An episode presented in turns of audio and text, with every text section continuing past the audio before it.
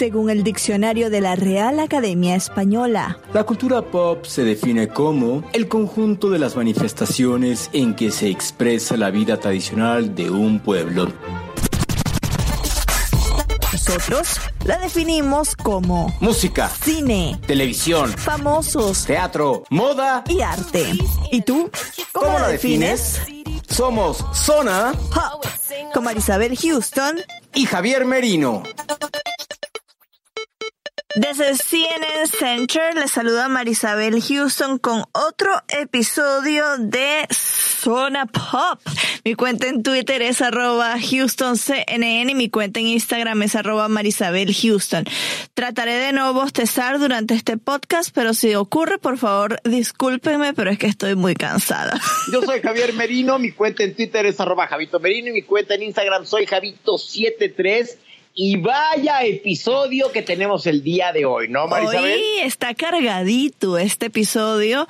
Durará más de una hora, creo yo, fácilmente, porque tenemos harta entrevista y sobre todo una que a ti te tiene enloquecido, me has dicho en cinco mil oportunidades, déjale esto, déjale esto, déjale lo otro. ¿Quién es esa persona que a ti te tiene tan emocionado por la manera en que te recibió durante esta entrevista? Como todos ya saben, se estrenó la serie de Netflix La Casa de las Flores, protagonizada por la primera actriz mexicana, Verónica Castro. Marisabel, sigo en éxtasis total, porque yo conocí a Verónica Castro cuando vino a El Cala a México a hacer entrevistas y ella fue la primera entrevistada. Y fue tan bueno el programa que en lugar de durar una hora, duró dos horas. Y después de esa grabación del programa nos fuimos todos a cenar. Y para no hacerte el cuento largo, Verónica Castro me terminó dando aventón a mi casa, nos hicimos íntimos, no sé cuánto y todo. Y ahora que fueron las entrevistas con el elenco de La Casa de las Flores de Netflix, y cuando me ve entrar Verónica Castro, güero de mi vida y de mi corazón, esos ojos azules nunca se me iban a olvidar. Y cuando me enteré que venías y vi que eras de CNN, no sabes el gusto que da, Javier, qué gusto verte. Y yo, Marisabel, así de... Derretido. No, bueno, o sea, o sea, no, sigo feliz, sigo muy contento, muy, muy asombrado de que Verónica Castro se acuerde de mí, o sea, siendo que la vi hace, pues, eh, cuando vino Cala, hace cuatro años, más o menos. Sí, bastante. Más, más o menos, sí. Y este, y entonces para mí, o sea, que Verónica Castro se haya acordado de mí y que me haya recibido de esa manera fue increíble. Increíble, como dirían los venezolanos, espectacular. espectacular. eh, feliz. Y entonces, en la entrevista, eh, cuando le hago una pregunta, usted la va a escuchar más adelante y me dice, ay Javier, ay Javier, o sea, padre, son como de esas satisfacciones personales que alguien de esa talla te trate de esa manera. Y esa es precisamente la pregunta que Javier me decía, por favor, déjale like Javier, ay Javier, al video que va a salir o que ya salió en Encuentro y en Perspectivas y yo, cálmate Javier Cálmate, Javier, que ese ay Javier se deja para otro lugar. Pero bueno, ¿por qué no nos vamos directo, directo para que ya no perder más el tiempo? Con las entrevistas que hicimos de La Casa de las Flores de Netflix con Verónica Castro, con Cecilia Suárez y con Aislinn Derbez. Bueno, nos vamos en ese orden. Vamos a comenzar con el de Verónica Castro. Señora Verónica Castro, antes que nada, gracias por estar en CNN en Español. Contrario, CNN y a ti, Javier.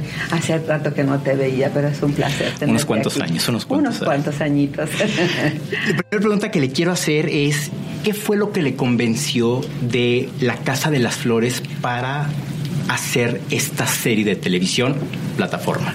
Pues mira, me convenció tan fácilmente como para decirme, mira, vas a ser una mamá y eres dueña de una florería. Dije, ay, qué lindo, soy una mamá y dueña de una casa de flores. Eh, mentira. Mentira, no es cierto. Ni fui una buena mamá. Disfruté poco las flores, no me dejaron ponérmelas nunca encima, por eso ahora me tuve que poner el florero completo y dije, pónganme flores, quiero flores. Entonces, todo fue una gran mentira, pero salió una historia padrísima. Entonces, no sé. Y una- Fue un descubrimiento también para mí. ¿Qué fue lo que descubrió de Verónica Castro que antes quizá no lo haya visto Pues, o quizá... La tentación de, de ver qué, qué- qué- qué es esto, a ver qué es, qué es lo que quieren inventarse, qué es lo que quieren hacer de novedad aquí. Vamos a ver, ¿de qué se trata? Si se trata de aprender, pues voy a aprender. Pues, muy padre, muy padre, porque sí es otra manera de trabajar, de hacer las cosas, pero muy distinto. Y muy, muy, muy interesante también, porque tienes que aprender, esta cámara es bien diferente al lente que estaba yo acostumbrada, que no tenía tanto problema, y este sí tiene que estar como más cuadrada, menos, menos arruga, menos esto, menos lo otro, y, y más, más tranquila. Una historia que retrata a una familia como muchas que hay en Latinoamérica, pero que muestran que no existe la familia perfecta. No, no, no, eso, eso sí que nos quede claro, a todos lo sabemos perfecto, no hay familia perfecta, no hay, no existe una. O sea, que me la presenten, que queremos ver en la pantalla una, claro que no. Y, y eso es normal porque la vida te da eso. No traes hijos al mundo, los creas de una manera y te salen de otra. Pregúntenme a mí, a Verónica Castro y a Virginia de la Mora, nada que ver. O sea, la familia es como tiene que ser y cada quien trae su personalidad aparte y es bien distinta y tienes que luchar y pelear y, y salir adelante con ellos y son tus hijos. Si yo le preguntara a Verónica Castro, Ajá. la señora, la mujer, la mamá, ¿a qué casa de las flores le gustaría ir más? ¿A la florería o al centro nocturno? ¿Qué me diría Verónica Castro? No, no, a Verónica Castro, sí, al centro nocturno. Esa casa de las flores para mí es muy divertida, es la que yo conozco. La otra me gusta porque eh, también la disfruto mucho. ¿No sabes cómo disfruto las flores? Por eso yo creo que también acepté, porque las flores tienen mucha cosa que decirme a mí y- y son una pasión también para mí muy fuerte. Pero como diversión y como vida, pues obviamente he vivido más en la otra casa de las flores. Javier, eres tremendo. No. Y para terminar, ¿qué puede esperar la audiencia de la Casa de las Flores? ¿Qué, qué puede esperar? Pues eh, no sé, yo pensé que iba a ser un, un gran drama porque así lo trabajé, pero creo que me equivoqué, trabajé mal, hice mal las cosas, entonces parece que se van a reír mucho. bueno, que sea lo que Dios quiera, o sea, estoy a su disposición, a su servicio, siempre para servirles y gracias por permitirme estar una vez más a la vista de ustedes.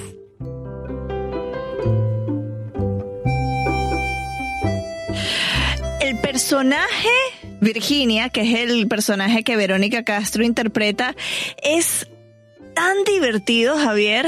Yo sé que tú no has empezado a ver la serie y que seguro este fin de semana vas a hacer el maratón, pero es que es tan chistoso. Yo me he reído un montón, me he reído un montón. ¿Sabes qué? Mucha gente en México está está muy, muy satisfecho con la serie y hay otra cantidad de gente que dice que es una continuación de alguna telenovela que hizo Verónica Castro hace mucho tiempo llamada Rosa Salvaje. Que dicen, Mm. ay, tanto que dijeron de la Casa de las Flores para esto, y incluso hay periodistas que hasta están como, no molestos, pero como decepcionados, desilusionados de la Casa de las Flores. Yo la verdad, como dices, no la he visto. Este fin de semana me encierro a ver La Casa de las Flores y entonces ha habido como muchas eh, sentimientos encontrados sobre esta serie. Yo con las personas que he platicado, llámese por ejemplo todo el, el equipo de producción de, de CNN en México, están, bueno, felices. Lalo Aragón, el productor de Perspectivas desde México, o sea, es el más feliz con la serie. Mario González también, Krupskaya incluso. Krupskaya, como que yo no me hubiera imaginado a Krupskaya bien, o sea, bueno, o sea, es así como que yo, Krupskaya Liz. Krupskaya Liz, ¿no? En fin, yo, yo, yo, yo he escuchado más comentarios de la gente que le gusta la serie y sobre todo, ¿sabes qué? La gente queríamos volver a ver a Verónica Castro en la televisión. Es alguien muy divertido, eh, o sea, que, que, que habla y te, y te ríes, te engancha, cae sí. bien. O sea, es alguien con, o sea, que simplemente los mexicanos pues la queremos mucho, ¿no? Mira, yo le pregunté a tres amigas mexicanas qué les pareció la serie. El grupo de mis tres amigas que siempre me mandan los memes para enviárselos.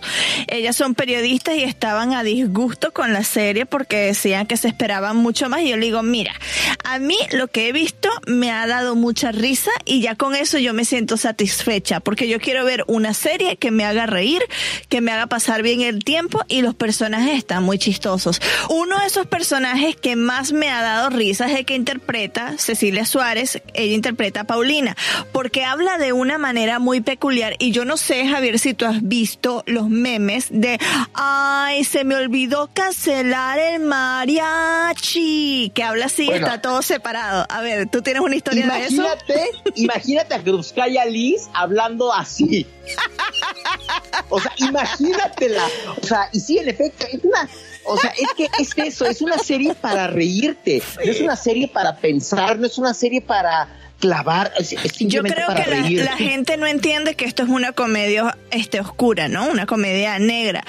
Y que hay temas que los tocan magistralmente, como el tema de la infidelidad en una familia adinerada, el qué dirán, de que cómo se protegen por el que dirán, el que este, hay un, un hijo de ella que, que, que, es gay y que tratan de todas las formas de ocultar que es gay. A la final filtran un video, esto es medio spoiler, pero filtran un video de un trío de él con otros dos hombres. Entonces, son varios tabúes que presenta la serie de una manera muy magistral, muy chistosa, con un humor muy negro, de realidades que en la sociedad mexicana imagino que es así y en el resto de América Latina que, que hay familias que lo hacen todo por guardar una imagen, ¿no, Javier? Las apariencias se engañan y las, de las apariencias muchas personas viven y se mantienen. Entonces es esconder todo esto para que no salga a la luz pública, para que en efecto piensen que tu familia es perfecta. Y es eso fue lo que Verónica Castro dijo. La familia perfecta no existe. Y si no, pregúntenme a mí.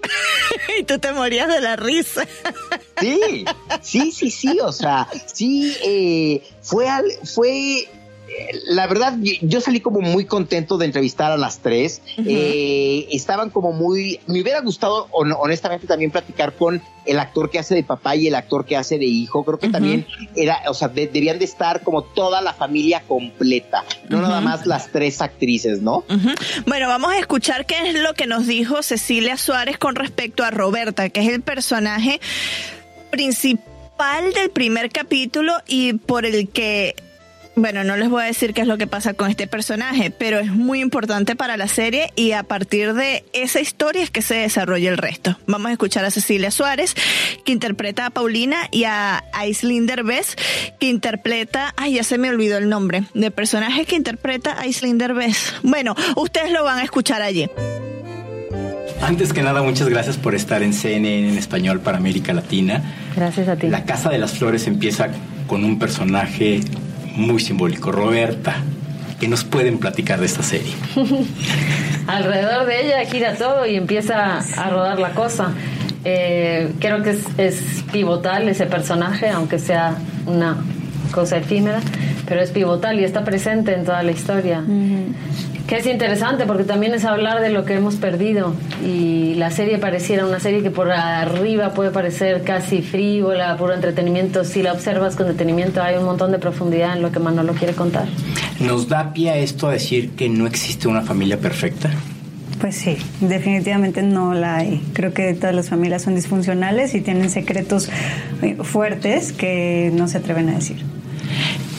Si hablamos en lo personal, Cecilia Aislin, ¿Dónde les gustaría estar más? ¿En la Casa de las Flores, la florería o la Casa de las Flores, el cabaret? Ay, por favor.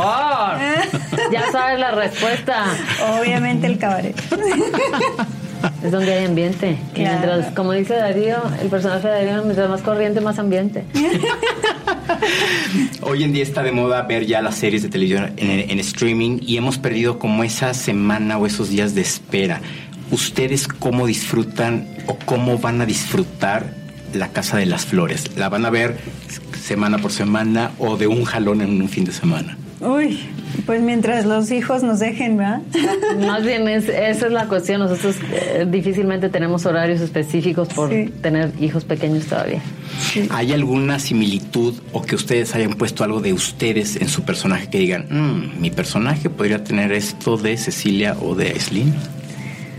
Yo creo que, no sé. Eso sucede de manera natural. Eres, es tu instrumento con el que estás contando ese personaje. Tienes que encontrar una línea que te conecte con, con el personaje y esa es parte de nuestra tarea, generar esa empatía para poderlo entender. Eh, y sin duda se cuelan cosas, es obvio. También creo que mientras más distante el personaje esté de quien tú eres, habrá mayor posibilidad de explorar realmente a profundidad. Y ahora voy con lo contrario. ¿Con qué se quedaron ustedes de sus personajes? Que digan, mm, Uy, Para mí es fácil, creo que para Paulina el eje de su vida es la familia, es lo más importante y, y, eh, todo su esfuerzo va en torno a mantenerla unida y creo que en, en ese sentido no hay nada que discutirle al personaje. Pues en el mío yo creo que espero no haberme quedado con tanta confusión porque está completamente confundida con la vida, no tiene ni idea de lo que quiere ni de lo que eh, está pasando, entonces em, pues espero no tener esa misma confusión en la vida. para terminar, ¿cómo podrían definir en una sola palabra la Casa de las Flores? Ah, locura. Que es divertida. Muchísimas gracias por estar en Cena en Español y mucho éxito. Gracias a ti, qué amable. Gracias. La Casa de las ya está disponible en Netflix y fíjate, chistoso, yo no sé si Netflix, tú la viste en Estados Unidos toda la, la, la serie, ¿no? Sí. Porque de, de hecho hay personas que me dicen que odian Netflix porque no la han podido ver porque están en Europa. Entonces únicamente se está viendo en el territorio americano. Ah, mira, qué chistoso. Sí, la verdad sí. Vamos con la segunda entrevista de este episodio y es una que, esta sí se la realicé yo a Juan Magán. Yo no sé si tú te recuerdas a Juan, de Juan Magán. Él es un español que se hizo muy, muy famoso por ahí en los 90 por su incursión al género electrónico tropical. Él tenía una canción que después te la voy a pasar por, por WhatsApp que pegó mucho, al menos en Venezuela, pegó mucho esa canción en todo el Caribe. Y lo entrevistamos porque recientemente sacó el tema Escondidos en una colaboración con el DJ alemán B-Case. Él nos habla y yo le pregunto en, en específico que él ya desde que la década de los 90 tiene una, una afinidad muy grande con el género latino, cómo él ve el avance de, de este género en la música a nivel global y dice que es una frase que a mí me liquidó, ¿no? Que en los 90 mucha gente no quería meterse con este género porque ellos eran europeos y consideraban que era que se veía feo en Europa tocar música latina. Eso a mí me dejó en shock. Vamos a escuchar lo que nos dice. Aquí viniste toda sola. Seré yo el que esta noche te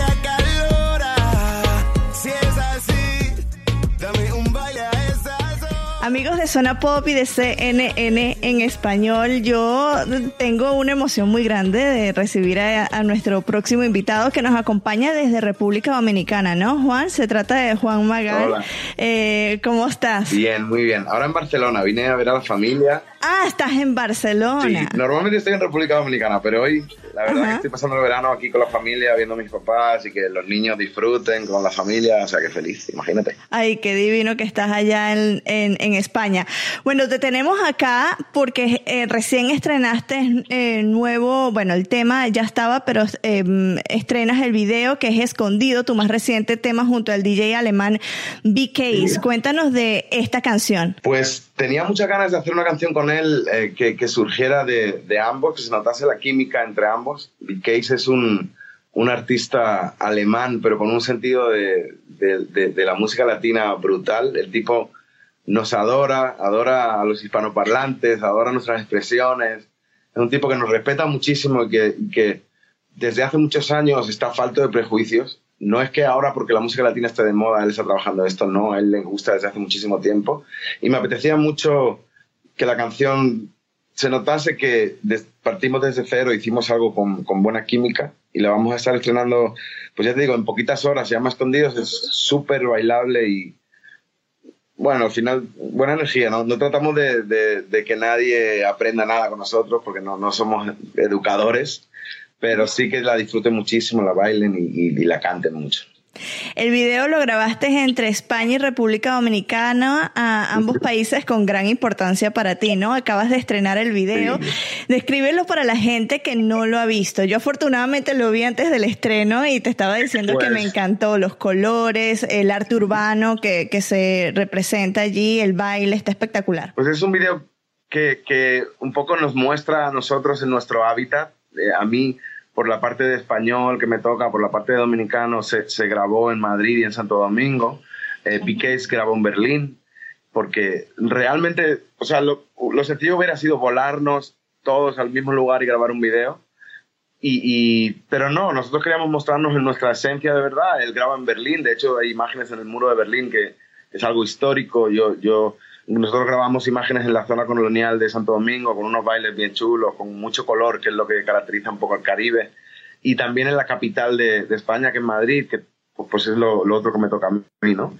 Entonces, feliz, queríamos que, queríamos que se vieran los colores y los mundos en los que nosotros nos, nos movemos habitualmente. Juan, estás teniendo un año espectacular. Disco de diamante, disco de platino, lideras listas de streaming en Spotify España, te dieron un botón de oro por tu canal en YouTube. Y yo veo esto, de hecho, lo he hablado con otros artistas en, en Alfombras Rojas. Las redes sociales y las plataformas de streaming digital han revolucionado la industria musical. Tú también eres productor musical. Para los artistas, para los productores, es una suerte de amplificador en esteroides, si se puede decir así, para llegar a países en donde nunca te imaginabas que tu música iba a sonar. Obviamente tu, tu música suena en, Espa- en, en España, en Latinoamérica, pero ¿desde qué otro país te han dicho que te escuchan y te, te ha sorprendido? Bueno, me a día de hoy ya pocas cosas me sorprenden porque es verdad que con, con el mundo digital en el que, en el que nos movemos me, me- me escriben de todas partes. Pero sí es verdad que es raro porque de repente eh, en, en China o cosas así que dices, pero ¿cómo puede ser? Además con, con- con las fuertes limitaciones que tienen a nivel internet en países así, ¿no? Que, que tienen, tienen muchas limitaciones. Pues en países asiáticos sí que me, todavía me sigue sorprendiendo. En muchos lugares de, de países árabes o, o, en, o en el sur de África, que, es que uno parece que no tienen ningún, ninguna conexión contigo, pero sí la tienen. Al final, yo, es que es así, o sea, el mundo digital ha revolucionado todo y estamos a, a la- a la distancia de un clic de cualquier persona en el mundo entero y de cualquier canción, de cualquier video. Así que ya, ya no sorprende tanto, pero sí que sigue dando ilusión de repente que te hablen de lugares o que te hablen en idiomas que no saben ni lo que están diciendo. Y lo tienes que poner igual. en Google Translate después.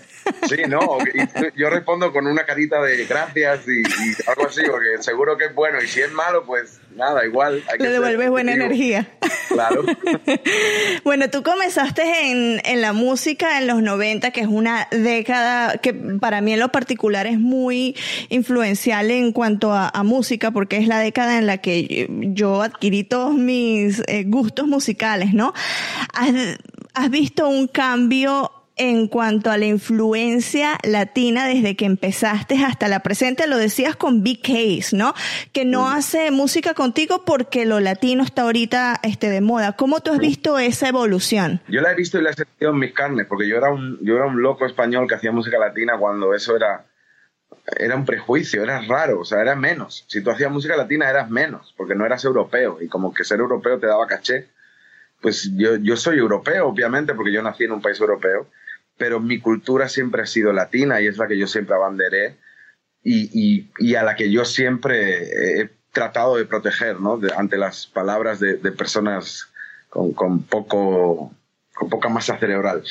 Eh, a día de hoy es verdad que se está viviendo un momento muy grande y muchas de las personas que antes criticaban la música latina se están retractando y están pues que es, es de ser humano pedir perdón y decir oye me equivoqué y hay otras que no saben dónde meterse porque no les queda otra opción que, que decir oye pues sí es verdad ustedes los latinos lo están haciendo bien están trabajando bien y están están al nivel no entonces por eso me gustan mucho los artistas que ya respetaban la música latina y el trabajo de los latinos y los hispanoparlantes alrededor del mundo cuando no era una moda. Porque ahora es muy fácil que todo el mundo se suba al carro y pues hay, una, hay un montón de gente que está tratando de subirse a ese tren, ¿no? Y me parece bien, tiene que suceder, tiene que suceder, porque también a los, a los hispanos nos viene bien que nos escuchen en sus territorios.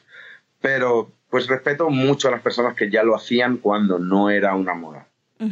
¿Cuál es esa primera canción latina después de cualquier género que a ti que tú hayas escuchado y que te dejó loco, que todavía te recuerdas que esa canción te marcó? Mira, muchas, de, muchas de- del primer álbum que, que yo escuché de Juan Luis Guerra, que pues el primero no sé cuál fue, porque yo, yo consumo a Juan Luis Guerra como un loco y no sabía decirte cuál fue el primero que, que- que escuché. Pero lo, lo primero que a mí me enamoró de la música latina fue, fue Juan Luis Guerra, porque era un hombre que a mí me lo vendieron como un bachatero, pero yo decía, no, pero eso no es bachata, porque eh, con el tiempo entendí que él, él tiene su propio estilo, que no es ni bachata, ni es merengue, ni es... Es Juan Luis Guerra. Es Juan Luis Guerra. Entonces yo no entendía por qué le llamaban a eso bachata, si eso no era bachata, eso sonaba como muy amplio, muy grande, no solo bachata. Y, y eso fue lo que me enamoró de, Juan Luis Guerra y, después de todo el, de todo merengue que, que empecé a, descubrir, de toda la salsa de Puerto Rico, de Cuba, de Panamá, de República Dominicana, de, muchísima música regional que yo jamás pensé que me iba a gustar mexicana, que yo pensaba, no, qué pesadilla, son un montón de gente tocando un montón de instrumentos. Y a día de hoy los escucho, los disfruto, me encanta. Pues al final es el fruto de, abrir tu mente, ¿no? Y de, y, de, y de tratar de entender las diferentes culturas. Yo, yo jamás escuché cumbia, no me gustaba y, y me hice loco la cumbia, del vallenato. Pues yo, no sé, toda la música latina me ha influenciado muchísimo, pero sí es verdad que la primera, la primera música latina que llegó a mi vida fue la música de Juan Luis Guerra. Has colaborado con Belinda, Pitbull, eh, y Lennox, gente de Zona, Paulina Rubio, bueno, la lista es interminable. Has hecho remix para Alejandro Fernández, Gloria Trevi, Gloria Estefan, Juanes, Daddy Yankee, Selena. ¿Con qué otro artista a ti te encantaría colaborar o hay alguna colaboración que está por llegar además de la de B-Case este año? Sí, sí, sí, vienen más colaboraciones. De hecho, voy a repetir con Pitbull en una canción, me hacía mucha ilusión volver a trabajar con él porque lo quiero mucho, porque me ayudó muchísimo en Estados Unidos y porque es un tipo bien humilde, bien trabajador. Después de todo lo que ha conseguido, el tipo sigue ahí fajador y me apetecía mucho trabajar con él. Y, y en esa canción estamos Pitbull, Richard Kid y RJ, que es un tipo de Los Ángeles que es brutal. Y eso es lo que vamos a lanzar próximamente después de Escondidos. Pero sí, vienen muchísimas cosas. Vienen un montón de cosas con artistas latinos, con artistas en inglés. Y no sabría decirte uno que me, que, con el que yo quisiera trabajar, porque yo quiero trabajar con mucha gente. Consumo mucha música de muchos tipos. Y decirte uno, o sea, te podría decir ahora Juan Luis Guerra porque es mi ídolo, pero es, es, es como, no, o sea, cualquiera, cualquier artista que aporte algo nuevo a mi modo de ver la música, de hacerla más diferente, única y muy universal, será bienvenido. No importa si es muy popular o poco popular. Bueno, yo, yo te voy a pedir que nos cantes un pedacito de escondido ya para finalizar la entrevista y que le digas a la audiencia en dónde te pueden encontrar. Bueno, me pueden encontrar en todas las En redes todas sociales. partes. Que soy muy malo, pero cada vez soy un poquito mejor. Lo voy intentando. Trato de interactuar más, porque la verdad que yo he sido siempre muy malo para eso. Pero estoy corrigiéndolo, así que corrigiéndolo. Me pueden encontrar, soy Juan Magán en todos lados. Yo creo que incluso en Bebo o en YouTube soy Juan Magán, o si no es Magán Bebo. Y pues ahí nos vemos. Y que te cante la canción de. Es que he hecho tantas estas semanas que ahora espérate, ¿eh? tengo que acordarme de cómo es la de momento. Y no es broma esto, es verdad, ¿eh? Escondidos, didos, quiero pasar la vida contigo, tío. Bésame, te llevo conmigo, conmigo.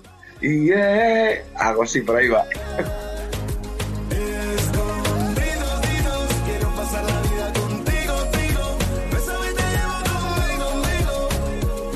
Oye, ¿cómo fue que la entrevistaste? ¿Él en dónde está o qué?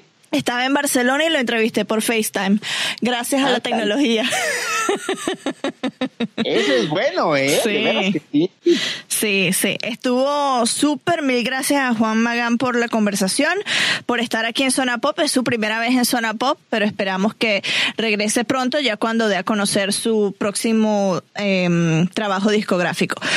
¿Por qué no presentas tu entrevista con Kalimba? En efecto, esta semana, no, la semana pasada platicamos con Kalimba Kayali Marichal Ibar. Te repito el nombre para que lo pongan Ay, ya, pero di Kalimba nada más. Ya todos lo conocemos como Kalimba. Es que, o sea, es- está me gusta el nombre, suena como muy exótico, ¿no? Kalimba, Kayali, Marichali, Bar. Y es Pero chilango, es chilango. No Y nació en otro chilango. país. Ajá. Platicamos con él porque lanzó el, su más reciente sencillo llamado Fiesta en la en Universal Music, en la disquera, que yo ya te había platicado, Mar Isabel, que Universal Music está justo enfrente del edificio donde vive el personaje de Sensei. ¿Cómo se llama? ¿Lalito? No, Pichilito. No, eh, que es el que interpretaba Miguel Ángel Silvestre, Lito. Lito, Ajá. Lito, justo ahí. Y entonces yo cada vez que ya voy a Universal Music a una entrevista, me, o sea, volteo y veo el departamento, el edificio y digo, mira, Sensei está aquí. Pero bueno, el chiste es que platicamos con Kalimba en Universal Music México y esto fue lo que nos dijo.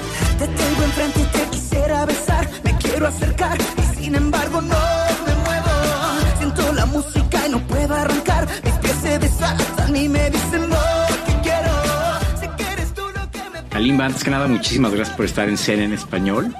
¿Cómo te sientes? Nuevo sencillo, Fiesta. Emocionado, emocionadísimo, la verdad. Este, después de cuatro años de no haber sacado música nueva, pues ya salimos ju- justamente con fiesta. Y en un mes, el 19 de octubre, sale, bueno, en dos meses, 19 de octubre, sale el disco que se llama Somos Muchos y Venimos Todos. Estoy muy emocionado, la verdad. Fue un disco que todavía, eh, cuando lo compuse y produje, junto con Stefano Vieni todavía lo hicimos eh, como independientes, ¿no? Todavía no se hacía esta fusión de Bobo Records y Universal y todavía no, no habíamos tenido una plática. Entonces, creo que me sentí tan libre que hice, literalmente hice lo que quise. Y lo que agradezco es que después llegan eh, Bobo y Universal y escuchan el disco y les gusta tanto como a mí, ¿no? Y sa- sale Fiesta como primer sencillo, que era mi idea en la cabeza. Yo quería que fuera el primer sencillo, pero la verdad es que lo, dudé. O sea, no, no, no creí que realmente pasara. Eh, pues por la fórmula que ahorita se está dando en radio, ¿no? Y la fórmula que ahorita se está dando en general en la industria musical. Y de repente me doy cuenta que ellos entendieron quién soy. Incluso la elección fue de ellos. Escucharon el disco completo y dijeron, esa canción eres tú. Eso, eso vamos a sacar, eso te representa a ti. Yo me emocioné muchísimo porque así lo pensaba yo también desde un principio, pero como dije, no, no sabía qué iba a pasar. Entonces lo agradezco mucho, agradezco mucho a Bobo, agradezco mucho a Universal, agradezco mucho a mi equipo de trabajo, porque creo que están entendiendo perfectamente quién soy. ¿Por qué cuatro años en hacer un disco? ¿Te dedicas más a él? ¿Tienes más tiempo? ¿Por qué te tardas tanto? En realidad, bueno, fueron tres años y luego el 7 de marzo del año pasado ya estaba listo el disco. Eh, nos tomamos tiempo porque primero estuvimos pensando si sacarlo para verano, ¿no? Después decidimos sacarlo en septiembre, pero ocurrió una tragedia en, en México y fue, le pusimos mucha más atención a eso, esa es la verdad. Eh, yo tengo una fundación también y estuve poniéndole más atención a lo que había pasado eh, que a la música durante unos meses. Y, y ya, y después decidimos que este verano era el momento correcto, pero venía el mundial también. Entonces hubo que ir posponiendo un poquito, pero yo creo que bueno, las cosas pasan en el momento correcto y pasan por algo. Este fue el momento correcto definitivamente y estoy muy agradecido con cómo se han tomado las decisiones. Y durante esos años fue gira, esa es la verdad. Hubo petición del público de que siguiéramos visitando la República Mexicana y algunos otros países. Entonces, pues estoy agradecido porque fue una gira de cuatro años, ¿no? Y que ya se pega técnicamente a la, a la gira que sigue. ¿Cómo te reinventas en estos cuatro años? ¿Qué es hay de nuevo de Kalimba? Yo creo que poniéndole atención a quién era yo. A final del día eh, volví a escuchar Aerosoul, volví, volví a escuchar Negro Claro, volví a escuchar Mi Otro Yo. Estuve escuchando discos de OV7, estuve escuchando discos de Onda Vaselina y dije, yo vengo de ahí, ¿no? Ese es, a final del día, ese es mi base, ese es mi, mi núcleo. ¿Qué de eso le ha gustado a la gente? Para poderlo repetir. Entonces descubro qué es lo que le ha gustado a la gente, descubro qué es, eh, cuál es la fórmula que estaba funcionando desde Onda Vaselina hasta hasta la fecha y decido copiarlo. Esa es la verdad, ¿eh? Eh, copiarme a mí mismo durante otros años, copiar eh, la base de la que vengo, copiar el grupo de, que me creó hasta cierto punto. Y yo creo que de ahí, de ahí más que reinventarte, es regresar a, a conocerte. Y, y creo que eso es lo que le gusta a la gente. Si pudiéramos poner, tuviéramos un control y le pudiéramos poner pausa en este momento a tu vida, salirte de ti mismo. ¿cómo se vería el Kalimba al Kalimba que está hoy en el escenario? Uf, este, yo creo que me vería con mucha más energía. La verdad es que también le he estado poniendo atención al público, a, a qué les gusta de lo que hago. Eh, me han mencionado mucho varias áreas que yo ni siquiera había notado, ¿no? Me- les gusta mucho que cante baladas y toque el piano, por ejemplo. El piano casi no lo toco. Entonces, ya estoy practicándolo, ya estoy dándole otra vez a las canciones que quiero enseñarle al público. Eh, ciertas baladas, ciertas canciones que yo los, los puse a votar para que me dijeran si querían que vinieran en el concierto. Entonces, si yo me viera ahorita desde afuera, lo que vería es un Kalimba que está poniendo más atención. Es un Kalimba que está viéndose más entregado, más apasionado, más profesional, eh, viendo un Kalimba que ya entendió que esto no es el hobby con el que paga la renta, sino realmente esta es mi profesión y me tengo que entregar de lleno y tengo que creerle y tengo que hacerlo y tengo que, que, que buscar día a día cómo satisfacer también al público sin dejar de satisfacerme a mí mismo. Yo creo que entender todas esas cosas muestra madurez y es de ahí de donde partimos a que cada disco sea mejor, ¿no? Acabas de decir que, que hiciste una gira de cuatro años. ¿Cómo preparas una próxima gira tan- con tan poco tiempo de diferencia?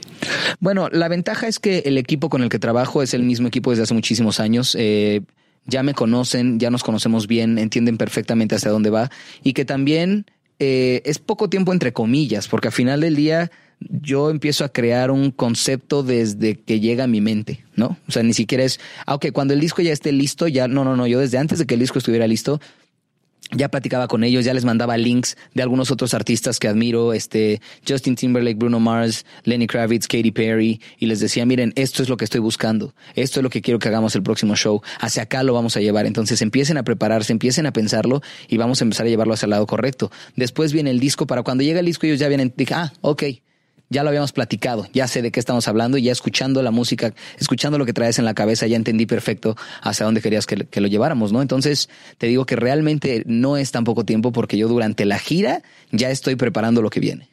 ¿Y qué nos puedes decir de esta que arranca en octubre? Este, pues que va a haber de todo, va a haber de todo. Voy a tocar el piano, la guitarra, voy a bailar, voy a hacer coreografías, vamos a, a crecer como equipo. No solamente vamos músicos, van también las coristas y bailarinas. Este, y lo que quiero es, es crear un, una experiencia para el público, no solo un concierto. Yo quiero que salgan de ahí y digan, wow, estas dos horas fueron maravillosas. Eh, creo que ya mi ego de, no sé, quiero que me vean cantar impresionante, ¿no? Eso ya, ya no es tan importante. Claro que lo quiero hacer, quiero hacer cosas impresionantes para el público, pero lo que más quiero es entretenerlos bien. Es que salgan de ahí diciéndome, la pasé increíble, lo quiero volver a ver. Quiero otro concierto, más allá de qué bien canta o qué bien baila. o lo- no, quiero ver otro concierto de Kalimba. Esa es la tirada, así que pues con el equipo que tengo creo que lo estamos logrando bastante bien. ¿Qué tanto disfrutas estar parado en el escenario? Ah, absolutamente, absolutamente. Es de los de los pocos lugares donde me encuentro a la primera. Esa es la verdad. Este me cuesta un poquito encontrarme a veces, me cuesta conocerme, pero estando en el escenario sé exactamente quién soy. Eh, y de hecho me bajo y yo como que regreso a ese punto de ah caray, ¿qué pasó? el escenario es, es, es mi matriz, ¿no? Es realmente el, lugar donde sé exactamente eh, dónde estoy parado, quién soy, qué quiero hacer, cómo lo quiero hacer. Hay muchas personas que a veces me preguntan, ¿no te pones nervioso? Le digo, el lugar donde menos nervioso me pongo es el escenario. Me pongo mucho más nervioso ahorita aquí, parado frente a tu cámara, que subido en un escenario. Entonces, creo que es un lugar que me encuentra y es un lugar que disfruto muchísimo. Y bueno, después de esto, ¿quién es Kalimba? Uh, este, ¿quién es Kalimba? Kalimba, yo creo que soy una persona, va a sonar muy raro, pero soy introvertido, extrovertido. Eh, creo que tengo una persona y un personaje, de hecho varios personajes. Eh, el que está hablando en este momento estoy seguro que ni siquiera es la persona, es uno de esos calimbas, ¿no? El que está en el escenario es otro de los calimbas. Este, el que llega a su casa, el que está con sus hijos es otro calimba. Entonces, creo que soy multifacético y creo que soy una persona, valga la redundancia, de múltiples personalidades que cada vez va entendiendo más qué papel juega cada una. Para terminar, hablemos de la gira y de la gira que vas a hacer. No sé si va a ser México, Estados Unidos, Latinoamérica. ¿Qué, a, Sí. ¿A qué lugares vas a ir? Exactamente, México, Estados Unidos, Latinoamérica y bueno, Puerto Rico, Costa Rica, este, vamos con los ticos. este, Mi intención siempre es girar en la mayor cantidad de países posibles. Eh, amo mucho mi país, pero me gustaría muchísimo más hacer una gira que pisara eso, ¿no? Que pisara distintos continentes, que llevara la música a todos lados, que entendieran que en México se hace un pop de muchísima calidad, que se hace un pop que es competitivo a nivel internacional y obviamente pues poder visitar también todas las ferias del pueblo que se hacen en este país, en tantas ciudades tan bonitas y salir, de, salir del país también y representar a México en, en mi rama, que es el pop latinoamericano, eh, de la mejor manera posible. Mis redes son eh, Instagram es Kalimba Oficial con doble eh, Facebook Kalimba Oficial con una F y Twitter Kalimba MX. Todo un relajo, pero bueno, ya van a ser, ya las vamos a unificar. Pero por lo pronto, métanse también para que vean el Fiesta Challenge, que lo pueden ver en, en mi Instagram, Kalimba Oficial con doble F, para que participen y se puedan ganar unos boletos para el Teatro Metropolitan el 17 de noviembre. Oye, tenía tiempo que no escuchaba un tema de Kalimba, eh, me encanta pues todo lo que es música nueva y ya lo estaré agregando a mi playlist en las plataformas de streaming para pues seguir escuchándolo, ¿no? ¿Qué tal? Kalimba? Una, una canción súper movida y como dice, llena de fiesta. eh, porque Kalimba estaba muy, o sea, nos había acostumbrado a canciones como lentonas, como acá, no sé, pero, pero eh, eh, esta canción sí rompe como con todo lo que nos había tenido acostumbrado Kalimba en los últimos años. La verdad está, a mí me gustó la canción. Ya, o sea, yo ya la tengo descargada, de hecho. Bueno, y la última entrevista que tenemos el día de hoy fue una conversación que tuve con Melimel. Ella es conocida como la mamá del rap en República Dominicana y no sé si en México, Javier, pero en Estados Unidos hay un gran movimiento de raperas mujeres y sobre todo está em, saliendo a relucir y dominando los charts una rapera en específico que de hecho es dominicana, eh, Cardi B se llama. ¿Te recuerdas que nos estábamos preparando para entrevistarla en la alfombra de los Latin Billboards? Porque supuestamente iba a caminar, pero creo que no lo hizo. Pues otra dominicana está tratando de entrar al mercado anglosajón. Ella es Melly Mel, que habla con nosotros sobre el tema I Don't Give A, no puedo decir la última palabra, y también sobre la grabación del videoclip que ya salió, que se llama No One, que hizo con Mozart La Para. Vamos a escuchar lo que nos dice Melly Mel.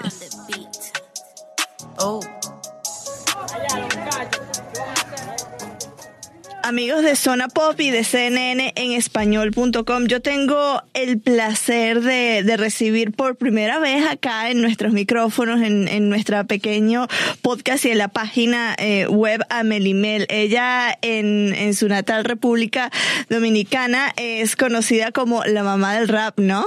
Hola Melimel, ¿cómo estás? Hola, ¿qué tal todo el mundo? Buenos días, muchísimas gracias por, por esta invitación y este apoyo que estoy recibiendo de su programa. Primera vez que, que hago una entrevista para su medio. Muy agradecida.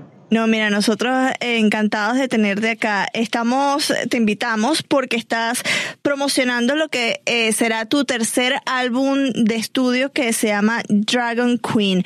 Cuéntanos de este álbum y sé que eh, se trata o el tema, uno de los temas principales es el empoderamiento de la mujer, que es un tema que hoy en día súper importante eh, vemos el año pasado todo lo que pasó con el movimiento Me Too, así que cae como anillo al dedo, ¿no? Eh, así es, se sabe que eh, dicen que estos años son muy favorables para la mujer dentro del género y, y ahora se está viendo mucho los rostros femeninos en el movimiento, están teniendo muchísimo arrastre eh, con el público y creo que es un momento adecuado para eh, seguir tomando crédito por, por el trabajo bien hecho, que solamente los hombres se llevan los créditos siempre, siempre son los hombres que están arriba, entonces eh, no creo que, que le va a molestar ver que la chica ahora también estemos haciendo nuestro trabajo y que la calidad suena equivalente y a veces hasta superior que lo que hacen ellos mismos. Así que eh, con toda la variedad de estilos que están trayendo las femeninas, eh, ya se le puede llamar un género establecido. Porque ya hay jamón, queso, pollo, tuna, ya hay todo. bueno, en República Dominicana tú eh, pues te estableciste como la primera eh, mujer en hacer rap. Es un, una industria que, que la vemos no solo en nuestros países en América Latina, sino aquí en Estados Unidos que está dominada por los hombres y para que una mujer pueda hacer el, a ver, lo voy a decir en inglés porque no encuentro una palabra en español, hacer el breakthrough en, en este género es eh, bastante complicado. Para ti como compositora, como rapera, ¿cómo lo has visto la evolución desde el 2005 que empezaste, ¿no? Hasta la actualidad. Bueno, la, evolución ha sido eh, bastante notable. Realmente cuando yo comencé no había mujeres.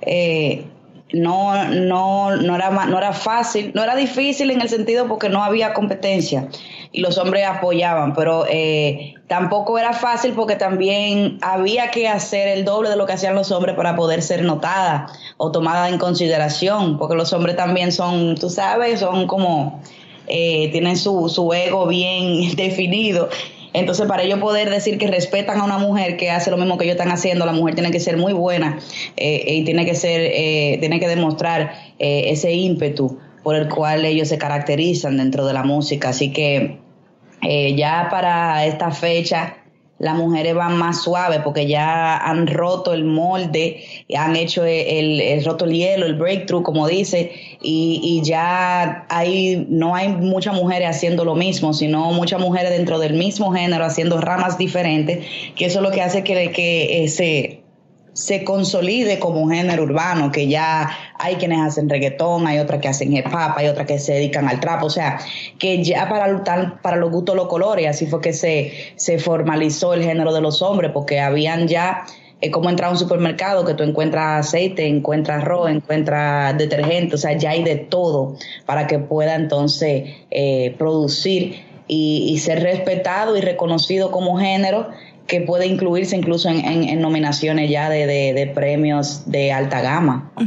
Tú, hablando de nominaciones, Pandora te incluyó en su lista de las artistas latinas a las que hay que ponerle el ojo y seguir en el 2018, ¿no? Sí, súper agradecida con mi gente de Pandora, que son creo que la primera persona que me apoyaron a nivel digital. Eh, y, y, eso es, como le digo, una motivación, es, es, muy rewarding cuando tú ves cosas así que tú dices, wow, like, hace un par de años atrás tú no estabas esperando esto, you know what I'm saying? Entonces ahora eh, eh, es como, you know, the job is, is being done correctly, so la gente eh, motiva a uno a seguir y a ponerle más empeño de lo que uno le pone. Y esto es bastante importante para ti porque, bueno, en República Dominicana ya sabemos que eres conocida, ¿no? Eh, pero tú quieres abrirte un paso aquí en el mercado anglo, que ya Pandora te, te nomine como una de esas artistas a las que hay que ponerle el ojo y no solo eso, sino también una canción que es I Don't Give a, no puedo decir la última palabra acá, pero es una canción que está en español y en inglés, que, que rapeas en español y en inglés. ¿Cómo has visto tú la aceptación del público anglo porque quiere escalar duro aquí en Estados Unidos, ¿no? Bueno, eh, a la gente le gusta el, el, sonido, a la gente lo han aceptado, porque tú sabes que hay, eso es lo que está ahí ahora en Estados Unidos, como en lo latino. Ya tú ves que hay muchísima gente que no son latinas, que están hablando en español, te saludan en español, que quieren ir a comer una comida eh, latina. Entonces creo que eh, ha sido muy favorable lo que, está, lo que ha sucedido con la canción. se me han agregado muchísimos seguidores nuevos de aquí, de, de Estados Unidos y, me siento bien porque siento que voy por, buen pie. Claro, sin olvidarme de mi tierra y sin olvidarme de mis inicios, de mis raíces, de la gente que me han apoyado y me han colocado donde estoy pero estoy súper satisfecha con los resultados, estoy estoy súper feliz. Imposible olvidarte de tu tierra, el video es impresionante, eh, yo lo vi esta mañana, fue grabado en Gualey, lo pronuncié bien, ¿no? Sí. En Gualey, que es una de las zonas más violentas de, de República Dominicana, ¿cómo fue tener ese contacto de cerca con la gente? Y hay algo que me llamó mucho la atención y es eh, que en una parte del video, además que está grabado, me encantó la secuencia, es como que fuese un one shot, que lo, hicieron todo en una secuencia una sola vez y ahí grabó, es la aparición de máscaras de políticos. En una parte tienes unas máscaras de varios presidentes, en, entre ellas el presidente Putin, está también Donald Trump. Cuéntame de esta idea en particular y de lo que fue para ti grabar en Waley. Oh, eso es... Um tú sabes, uno tiene que mandar sus fuetazos picantes, uno tiene que poner un check, tú sabes, eso, la gente entendió lo que yo quise decir porque eh, mientras voy presentando la cara de estos presidentes, yo voy diciendo algo. Entonces, esto, esto se conecta, eh, esto se conecta con, con lo que estoy tratando de transmitir. No tenemos que dar mucho detalle porque es self-explanatory, but you already know. Es una canción bastante fuerte, ¿no? Tú la escribiste, ¿cierto? claro. Ok, cuéntame un poco de la canción, porque en el press release este decía que es una canción, bastante fuerte de denuncia, eh, hasta denuncia social, ¿no? Cuéntame un poco de la canción eh, y, y si esto es un reflejo de lo que vamos a, ver en tu álbum que se estrenará más adelante este verano. Eh, bueno, es la canción, o sea, realmente yo, de- eh, en cuanto a mi personalidad y en cómo yo me expreso a nivel personal, en las entrevistas, en todos lados, yo siempre he tenido una forma revolucionaria de, de yo eh, establecerme como, como un personaje, o sea, y no tanto mi personaje porque soy dentro y fuera de cámara de la misma forma.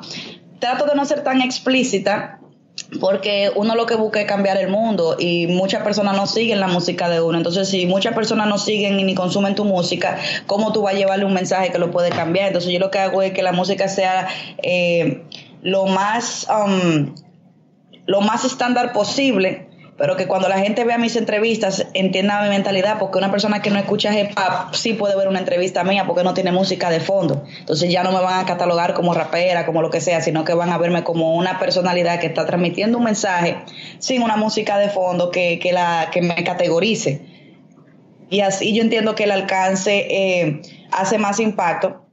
Aparte de que yo tengo ídolos en la música, dígase gente como Tupac, gente como Bob Marley, eh, entiende que yo sé lo que le pasó a ellos por hablar muchas cosas en su canción, entonces no estamos tratando de, no estamos tratando de que nos pase lo mismo, yo quiero ver mi hijo crecer, pero eh, sí trato de que la gente cuando me escuche hablar entienda que yo soy ese tipo de concepto y que mi forma de hacer el arte va relacionado directamente con eso de una manera más sutil, ¿entiendes? Que como lo que viste en, en I Don't Give Up, ¿entiendes? Que tú no, tú no viste directamente algo que yo dije que sea comprometedor, pero sí viste la cara de muchos presidentes y sí viste un gesto, ¿entiendes? Que, hice. Entonces, ya la gente se, se, se sobreentiende que lo estoy haciendo de manera sutil y que todavía estoy llevando el, el, mensaje que quiero llevar sin que se vea agresivo, sin que fomente la violencia, sin que, que se vea como una, una protesta pacífica.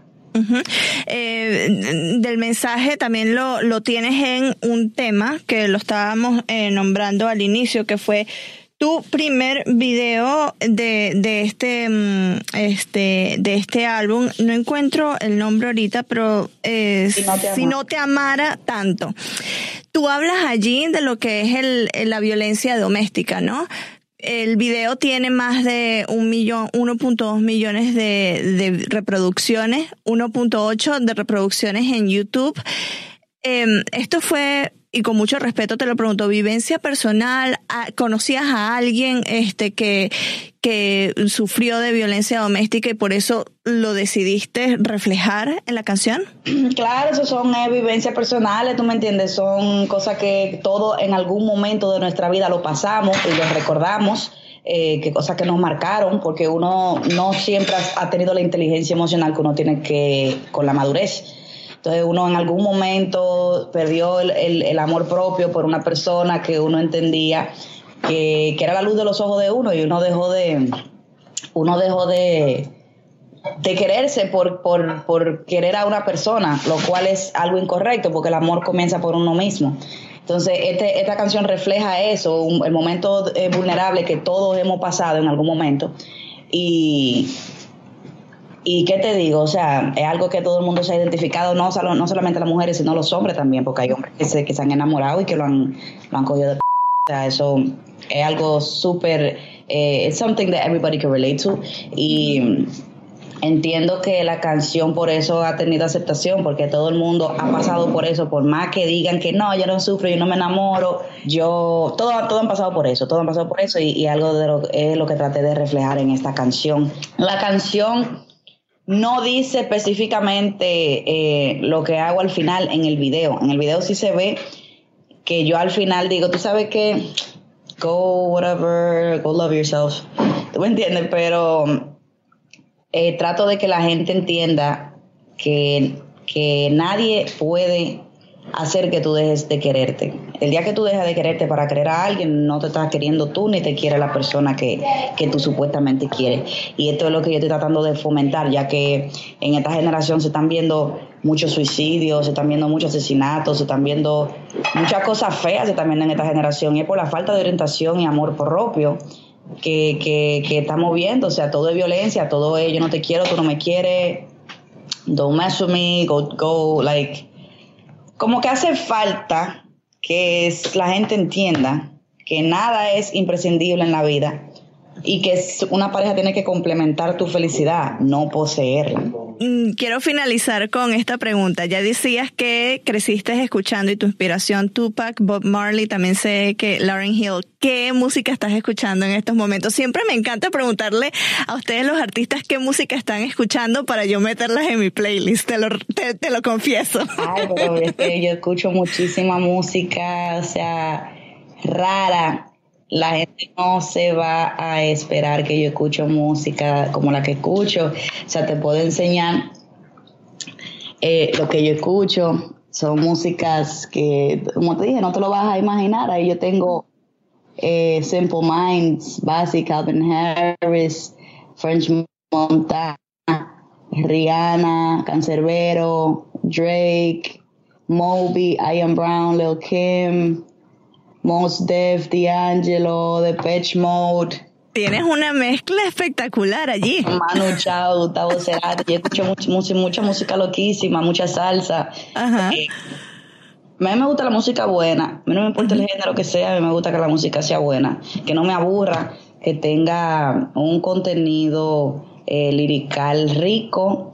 Eh, porque yo soy compositora, entonces a mí me gusta escuchar música que, te, que tenga alta calidad a nivel de composiciones, porque esto enriquece eh, mi léxico a la hora de componer canciones para otros géneros y otros artistas, así que yo, la gente, la gente muchas veces se piensa que yo solamente estoy escuchando rap todo el tiempo, pero no es así, yo escucho música que tú ni te imaginas.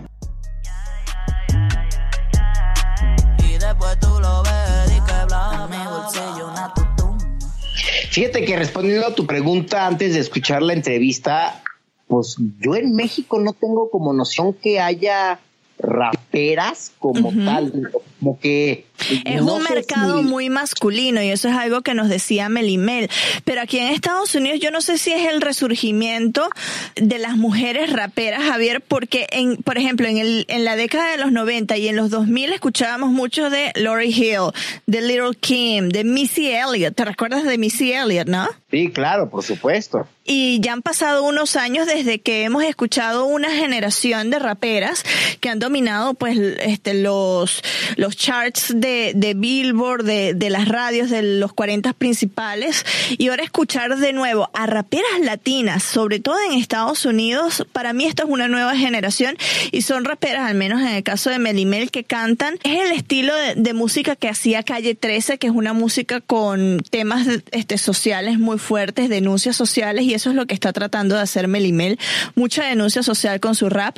Ojalá que, que logre entrar fuerte aquí en el mercado anglosajón y que se una a Cardi B como esa generación de raperas latinas que la están rompiendo aquí en el mercado estadounidense. Yo del único rapero que me acuerdo es de Vanilla Ice y eso porque me peinaba como él. Oye, ¿y Eminem? ¿No te recuerdas de Eminem? Ah, claro, Eminem, sí, pero, pero Vanilla Ice sí lo, lo tengo como muy presente porque te digo, yo me peinaba con ese copetazo de Vanilla Ice por ahí de 1992, así. Y en la escuela me hicieron una burla porque decían, ay, cálmate, Vanilla Ice de Tepito. bueno, tienen los mismos ojos, los ojos azules también. bueno, qué episodio tan cargadito, ¿no? Me encantaron tus entrevistas de la Casa de las Flores porque estuvieron muy divertidas, sobre todo, no te lo voy a negar, la de Verónica Castro, porque sí se nota que hubo una química impresionante entre ustedes dos y, y gracias a eso, pues uno ya sabe que se conocen pues de varios años, ¿no? Yo espero, le di mi tarjeta, yo espero que en algún momento me hable, que nos vayamos porque quedamos. Tenemos esta conversación pendiente, Verónica y yo, y ojalá que me hable Verónica Castro o si alguien cercano a Verónica Castro le está escuchando, dígale que me hable, ya tiene todos los teléfonos para localizarme y pues, oye, imagínate que tengamos a Verónica Castro en zona pop. No, eso sería un episodio de dos horas fácilmente. Sí, ¿eh? Sí, bueno, sí, sí. ahí lo dejamos en el universo. Ya saben que queremos tener a Verónica Castro en un episodio especial aquí en Zona Pop, así que la gente que nos esté escuchando, que la conozca muy de cerca, pues díganle que se eche una pasadita por este podcast que el güero de ojos azules de CNN pues la está esperando también. Javier Merino desde la Ciudad de México. Mi cuenta en Twitter es arroba Javito Merino y mi cuenta en Instagram me encuentran como Javito73. Y yo soy Marisabel Houston desde la ciudad de Atlanta. Mi cuenta en Twitter es arroba HoustonCNN. Mi cuenta en Instagram es arroba Marisabel Houston. Y mira, como ya hace mucho tiempo que no hemos nombrado a Pablo Alborán, me voy a despedir con un tema de Pablo Alborán. A la final yo edito esto. Adiós. Pero, pero antes de eso, en la web www.cne.com diagonal Zona Pop y en todas las plataformas nos encuentran como Zona Pop CNN. Bueno. Ahora sí, Pablo Alborán, venga de ahí.